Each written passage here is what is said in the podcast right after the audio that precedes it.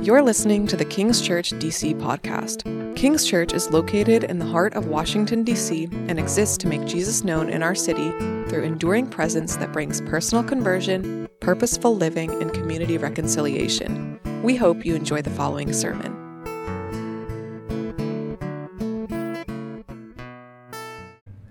Well, we are officially in full football season mode.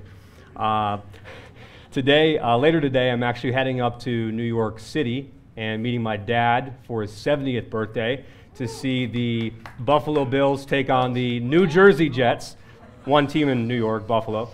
Uh, and I'm quite excited about that to, to kick off Monday night tomorrow. But football season, full football season, is in full swing. Now, with the coming of football season also comes another tradition. Another tradition comes roaring back as well. And that tradition, as you see up on the screen, is fantasy football.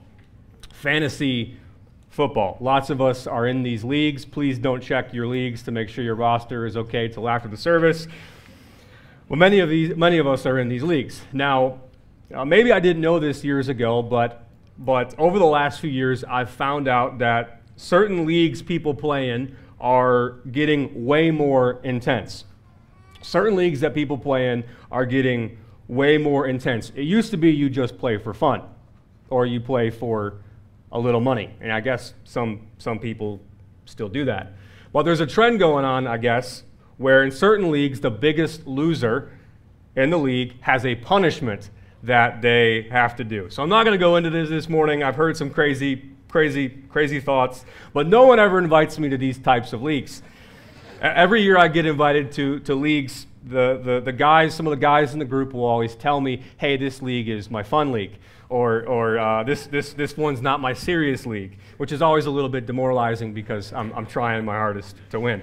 Anyways, last year I, I won in my, my non punitive league. And I gotta say, I just gotta say it, I started by drafting a quarterback. I started by drafting a quarterback, Josh Allen, Buffalo Bills. And uh, I just got to say it again this morning. I did it again this year twice. now, now, typically that's that is a no-no in fantasy football. You're not supposed to do that. You're supposed to draft running backs and wide receivers. They go quick and they rack up a lot of points. But I draft Josh Allen, and I hope that my mid level running backs, my mid level wide receivers will, will hopefully break through. So we'll see. We'll see. Now, why am I mentioning all of this? Why am I mentioning all of this? Well, fantasy football has become quite popular for a lot of reasons. But one of the factors that it's become popular is because it puts you in the driver's seat of putting together a winning team. It lets you test your knowledge and assemble a team where you look at the bye weeks, you look at the upsides, you look at the downsides, and you, you have to see how they all work together to get the win. You have to look at each person. You have to read up on each person. You have to know when they're playing. You have to know when they're playing each other. You have to know their potential and how they're all going to work together. Now, in the same way, I mention all this this morning because in our passage we're going to see a very similar idea except God Himself is in the driver's seat. And He's putting together a winning team. Except it's not fantasy football, but it's a team to redeem the world, a team to heal this world, a team to show off His glory to this world. Now, of course, this team has a name. The team's called the church. And sometimes this team looks quite unimpressive. Sometimes the draft picks don't make sense.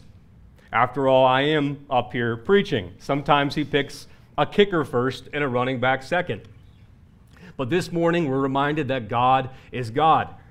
He has all the knowledge, He has all the wisdom, He knows our bye weeks, He knows our upsides, He knows our downsides, and by the power of the Spirit and the redemption that is in Jesus Christ, He's putting together a team that's going to get the win. A team that, even as Jesus himself says, the gates of hell will not prevail against. This morning, God is building his church. He's in the driver's seat. And he's invited each and every one of us into the story, into his story of redeeming this world, of fixing this world, of impacting this world for his namesake.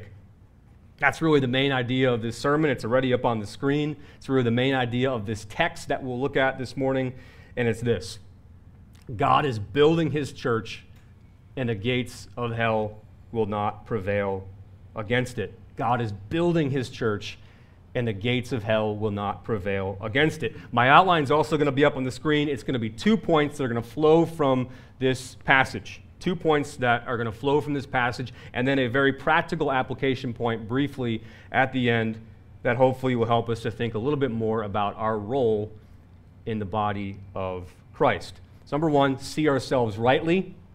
Number two, use your gifts faithfully. Number three, discover your gifts wisely. That's where we're going today. Just seven verses, but a whole lot here. Now, let's dive in. If you've maybe missed the, the last couple weeks, or perhaps this is your first time here, we made it last week to Romans chapter 12. Now, sometimes this chapter is called the hinge chapter, not the, not the dating app, but the, the bridge chapter, the, the pivot point for the entire book. The first 11 chapters in Romans tells us all that God has done for us in the gospel. And now, in these next few chapters, we're going to see all that God has called us to do because of the gospel. The first half of Romans, said another way, is all that God has done for you salvation. But in these latter parts of Romans, it's about all that needs to be done by you, living a life for Him. Chapter 12 opens up saying, Therefore, in light of all that Jesus has done for you, therefore, by the mercies of God, present your bodies as a living sacrifice, holy and acceptable to God. Don't be conformed to this world, but let your mind be renewed. So, in a nutshell, the Christian life is a life of surrender. Surrender to God, meaning we're laying everything at His feet. The response to His great grace in our lives, His redemption in our lives, His raising us up to life, is that we lay everything at His feet. We lay our hopes, our dreams, our desires, our rights, and we're trusting Him day by day as He renews our minds. Now, the passage continues this morning, and we're going to see more practically what does that actually look like? What does it look like to be a living sacrifice? What does it look like to be renewed in your mind day by day? And this really leads us to our first point this morning. See yourself rightly. Verse 3 For by the grace given to me, I say to everyone among you not to think of himself more highly than he ought to think, but to think with sober judgment each according to the measure of faith that God has assigned. For as in one body we have many members, and the members do not all have the same function, so we, though many, are one body in Christ and individually members of one another. So, the first thing we see of what it looks like to be a living sacrifice, the first thing of what we see of what it looks like to have a renewed mind is that we see ourselves rightly. As a believer in Jesus Christ, we need to have an honest self evaluation of ourselves, where we're not too impressed by ourselves, where we're not in too much awe of what we bring to the table, where we're not too puffed up by ourselves and our talents, but instead, as a believer, we, we see ourselves as part of something bigger than ourselves we see ourselves as members of his body. We see ourselves first as members of his team, his church, together, low draft picks, raised by the grace of God. And on that team, in that church, we see that we're not in competition with one another. We see that God has made many different roles. He's assigned us to many different callings, many different gifts. We all don't have the same function, verse 4 but we are one. We have a unity this morning that comes from a common center, a common salvation, a common Savior. So that's what this first section is getting at seeing ourselves rightly. And seeing ourselves rightly happens when we see who we are as a member of the body of Christ. Now, notice particularly how this passage rolls this out.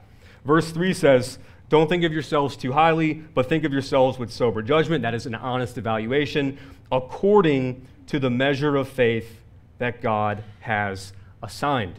According to the measure of faith that God has assigned. Now, what does that mean? What does it mean to not think of ourselves too highly, but instead to think of ourselves according to the measure of faith that God has assigned? Well, some would say that this phrase is referring to the, the amount of faith that you have. So they would read it like, uh, don't think of yourself too highly, but instead judge yourself according to the amount of faith you have. They would say it has to do with the intensity of your faith, the quantity of your faith. The idea there is that some people have 50 pounds of faith, some people have 100 pounds of faith, some people have 250 pounds of faith. So the meaning then would be see your real value, self assess by the intensity of your individual faith. Right? They would say it's the, the, the quantity of your individual faith. But that's actually not what's being said here. That doesn't actually fit the, the context. The context here is the body of Christ the church, humility. The phrase, the measure of faith that God has assigned, has to do with something like allotment. It has to do with something like the distribution of faith. It's getting at the reality that as a Christian, God has given each and every one of us spiritual capacities, each different gifts, different callings, different roles to play in His church. Which means that each of our faiths are unique this morning.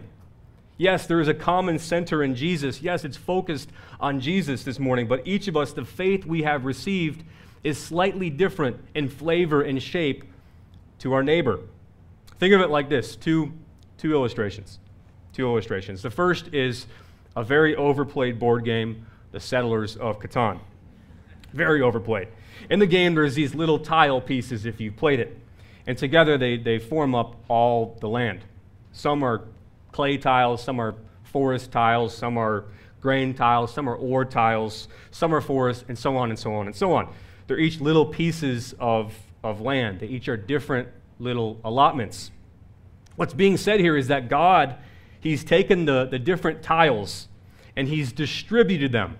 He's allotted to, to, to us as believers each little tiles. Some of you may be be nice little farmland this morning. Some of you might be clay mines this morning. Some of you might be giant ore mines this morning, and so on and so on. The point is, when you self assess, what he's saying here, when you self evaluate, look at your own lane, how you're doing with your own gifts, how you're doing with your own calling, how you're doing with the role that God has assigned, not comparing yourself to others. That's the first illustration. The second illustration, probably the, probably the better illustration, is the, actually the illustration that's given in this passage. it helps really bring it all together. I've referred to it already, but it says that as the church, we're like parts of the body. We're each different parts, but we form one body. Verse 3 Don't think too highly of yourselves, but think of yourselves with sober judgment, according to the measure of faith that God has assigned. For as in one body we have many members, and the members do not all have the same function. So we, though many, are one body in Christ and individually members one of another. The point is, to see yourself rightly as a believer means you realize you're part of something bigger than yourself. We're not in competition, but rather we're members of his body. We're members of his team. We're interconnected. It's unity in diversity, our gifts, our calling, our roles working together for the common good, for the glory of God.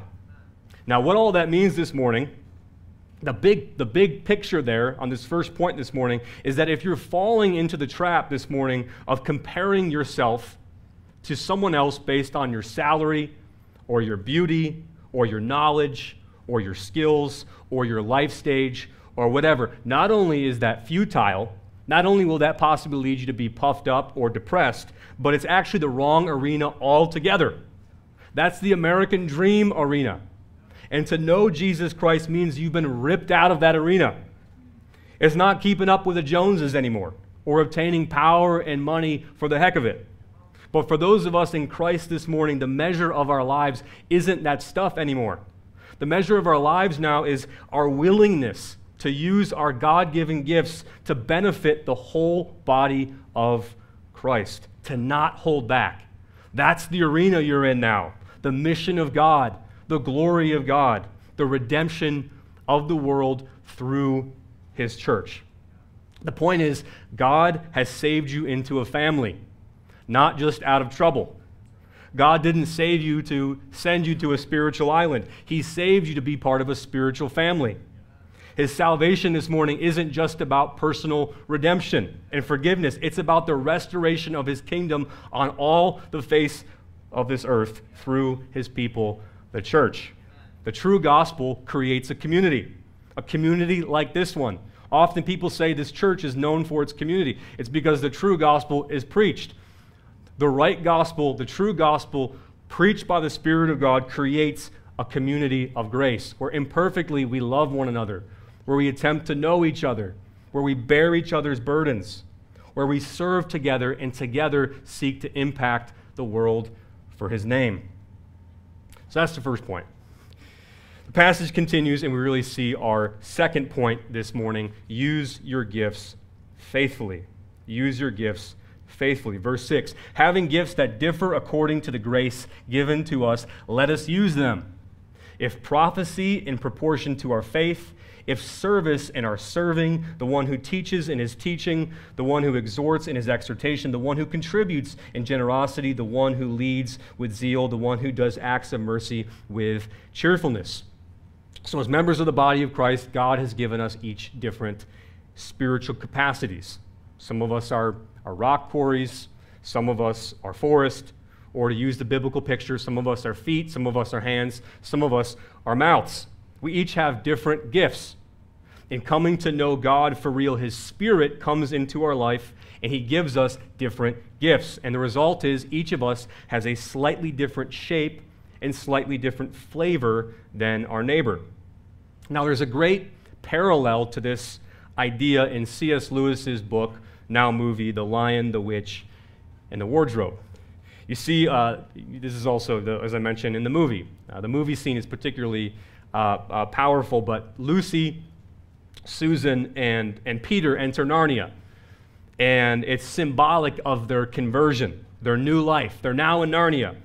And soon thereafter, coming on a, on a sled isn't the White Witch, but it's who? Father Christmas. And Father Christmas comes with a, with a big smile, he comes with joy, and he gives them gifts. He gives them gifts. Lucy gets the, the juice of the, of the fire flower. One drop will cure any injury. Susan gets the bow that never misses and the, and the horn. Peter gets the sword. He gets the shield. And, and Edmund, he's not there, but perhaps most powerfully, he gets the greatest gift of them all. He gets a very, very, very real, deep encounter with God's grace that changes him forever. The point is, is that Father Christmas comes and he gives gifts. And each of the gifts is connected to a specific role or a specific purpose in the unfolding events of the story. And it's the same for us. When we meet Jesus, he gives us new life. His spirit comes into our lives with joy. And he gives us gifts that are connected to a very specific role or a purpose in the unfolding events of his work in the world. Now, it's been pointed out a lot, but spiritual gifts are different than natural talents. Spiritual gifts are different than natural talents. A natural talent is essentially something that everybody has believer, non believer. Natural talents are essentially God's way of beautifying the world, enriching the world. People can sing, people can bat, people can run, they can, they can speak well, they're, they're socially gifted, they can read people. God makes the world beautiful through talents, big and small. Where would we be without Albert Einstein or Taylor Swift or Beethoven this morning? God enriches the world through talents. But spiritual gifts are something completely different altogether. It's something that God gives to believers, to his church. And spiritual gifts are God's way of bringing people under the power and the presence and the lordship of Jesus Christ.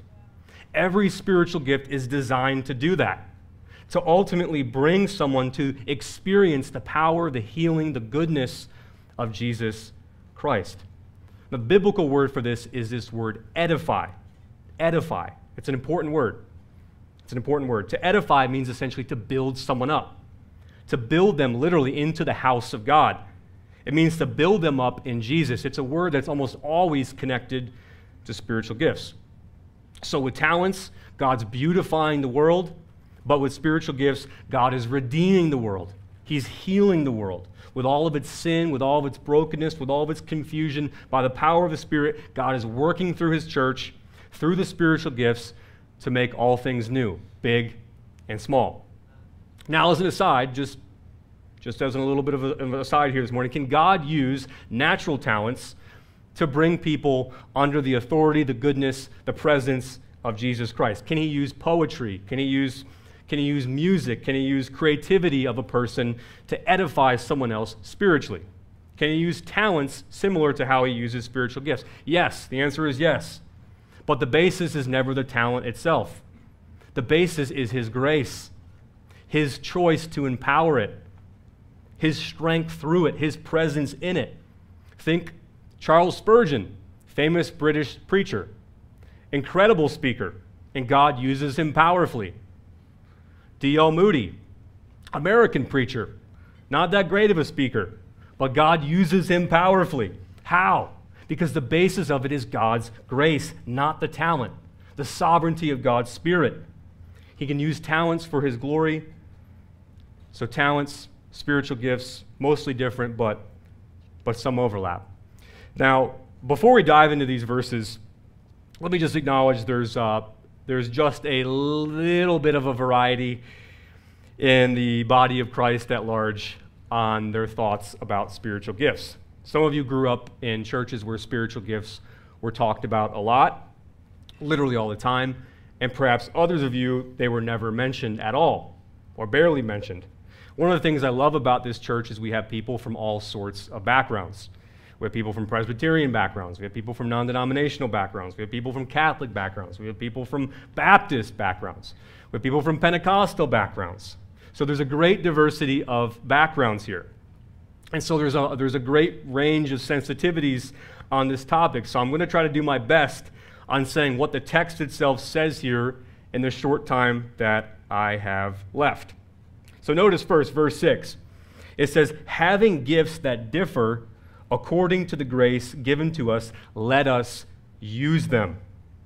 So, the point so far is as members of the body of Christ, God has given us each different spiritual capacities. We each have different gifts and are coming to know God for real, His Spirit comes into our life and He gives us different gifts. And as a result, our faith is slightly different in its scope, in its flavor, in its shape than our neighbor. But now we're told something very clear here use your gifts, use them, use your spiritual gifts. Yes, it is important to know the time and place to use spiritual gifts. Paul talks about orderly worship services yes, it's, it's important to not abuse the spiritual gifts, to make them about ourselves. But none of these cautions ever is an excuse to not use the gifts at all or to shun the gifts. In the church, whether gathered or scattered, God has given us some amount of power, some authority to restrict or to release what the Spirit of God does through us. To restrict what the Spirit does is a, a, biblical phrase called quenching the Spirit. It means to shut down or to limit the genuine work of the Holy Spirit. To limit or shut down the genuine work of this, the Holy Spirit.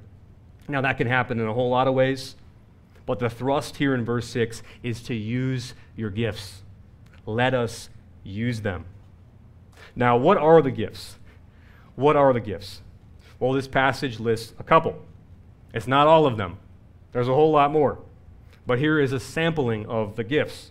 There's really two categories that we see here speaking gifts and serving gifts.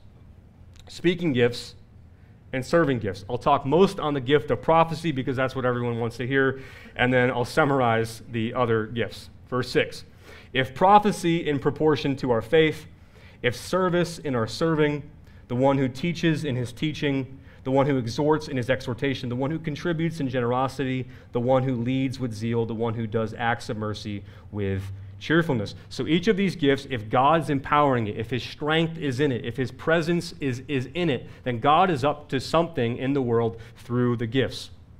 He's using it for his mission in the world to redeem and to heal. Now, notice his first gift listed here prophecy. Prophecy. This shows up in the Bible a lot, and it has a lot of different meanings. It can mean when a, a real prophet predicts the future. You might say, like the prophecies about Christ, right? It can refer to a prediction. Other times it refers to proclaiming the scriptures, preaching the gospel. But other times it refers to when the Spirit of God brings some type of word or encouragement or war- warning to someone directly for someone else. That's what's being talked about here. That's the spiritual gift. Now, if you have this gift, what that feels like is that you just have a sense that God is wanting you to communicate something to someone, to encourage them with some promise, with some truth, to give them some type of warning. You don't know where it came from, but it's strong. Now, that doesn't mean that, that it's a new revelation equal to the Bible. That doesn't mean that you're moving from Scripture to experience. All that it means is what it's saying is that God has put something in your heart. You could be wrong, they could be wrong, but He's put something in your heart to tell someone else. Now, we see a really good example of this in the book of Acts. We see a really good example of this, as well as the complications of it. There's this guy named Agabus, and Agabus meets the Apostle Paul. The Apostle Paul is headed back to Jerusalem. He knows he has to go. The Lord has called him to Jerusalem. But Agabus gets a, a real prophecy. And what he does is he takes some, some rope and he ties it around his, his wrist and he says, Paul, this, this is what the Spirit says. The owner of this belt, if, if you go, the owner of this belt, which is him, if you go, you're going to get imprisoned and you may die. And so everybody's like, Paul, see, don't go, don't go, don't go, don't go. And Paul's like, yeah, I, I trust the prophecy. The, the prophecy is right, but you're not interpreting it right. Your conclusion is false. Danger, death, yes. But the Lord Jesus told me to go. He told me to go, and eventually he does go. And eventually he does lose his life for the Lord. It's a great picture of this gift in action, isn't it? And also the complications of it, needing to know God's word, but also needing to know how it interacts with the spirit of life. The passage also goes on and lists some other gifts serving, teaching, exhorting, contributing, that is giving, leading, acts of mercy, that is taking steps to relieve people of distress, all gifts of the Spirit, all things that God wants to use to bring people under the power and the lordship of Jesus Christ, all things that God wants to use to heal and to redeem people in this life. Now, what all this means this morning, what all this means this morning is that if you find yourself in Jesus Christ, God has invited you to use spiritual gifts into the ongoing work, to participate in the ongoing work of Jesus Christ. Let me just say that again. What all this means this morning is that if you find yourself in Christ, God has invited you, through the use of spiritual gifts, into the ongoing work of Jesus Christ in the world. It's a mouthful, but it's true. We see this all over the Bible, don't we? For instance, let me just give one example. In Ephesians 2, Paul's writing there to the churches there in, in Asia Minor, which should be modern day Turkey. And he says to them, Christ came and preached to you, and that's why you know him.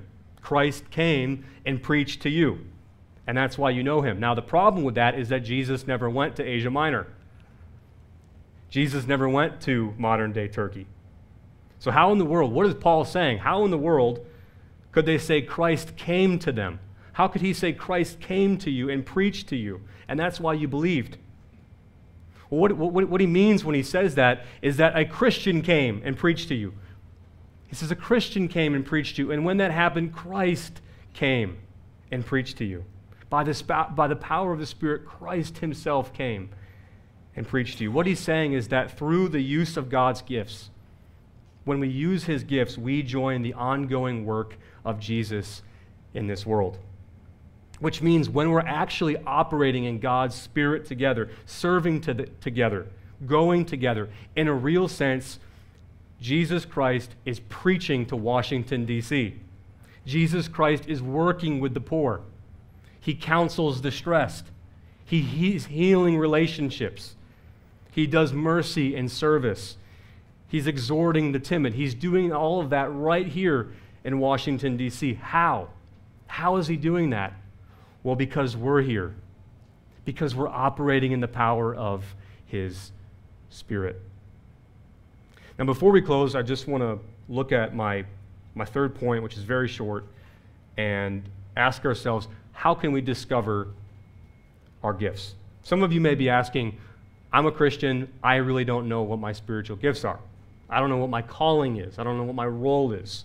How do I figure out? Well, I have four ideas, four very brief ideas before we close, probably in order of usefulness. Number one, take a spiritual gifts test. Now, this is not always the most reliable thing, but at least it, it lets you start seeing a little bit more about maybe how you're wired and how God is recreating you. So, number one, take a spiritual gift test. Two, ask a Christian friend around you who knows you, what do you think my, my spiritual gifts are? What do you think my spiritual gifts are?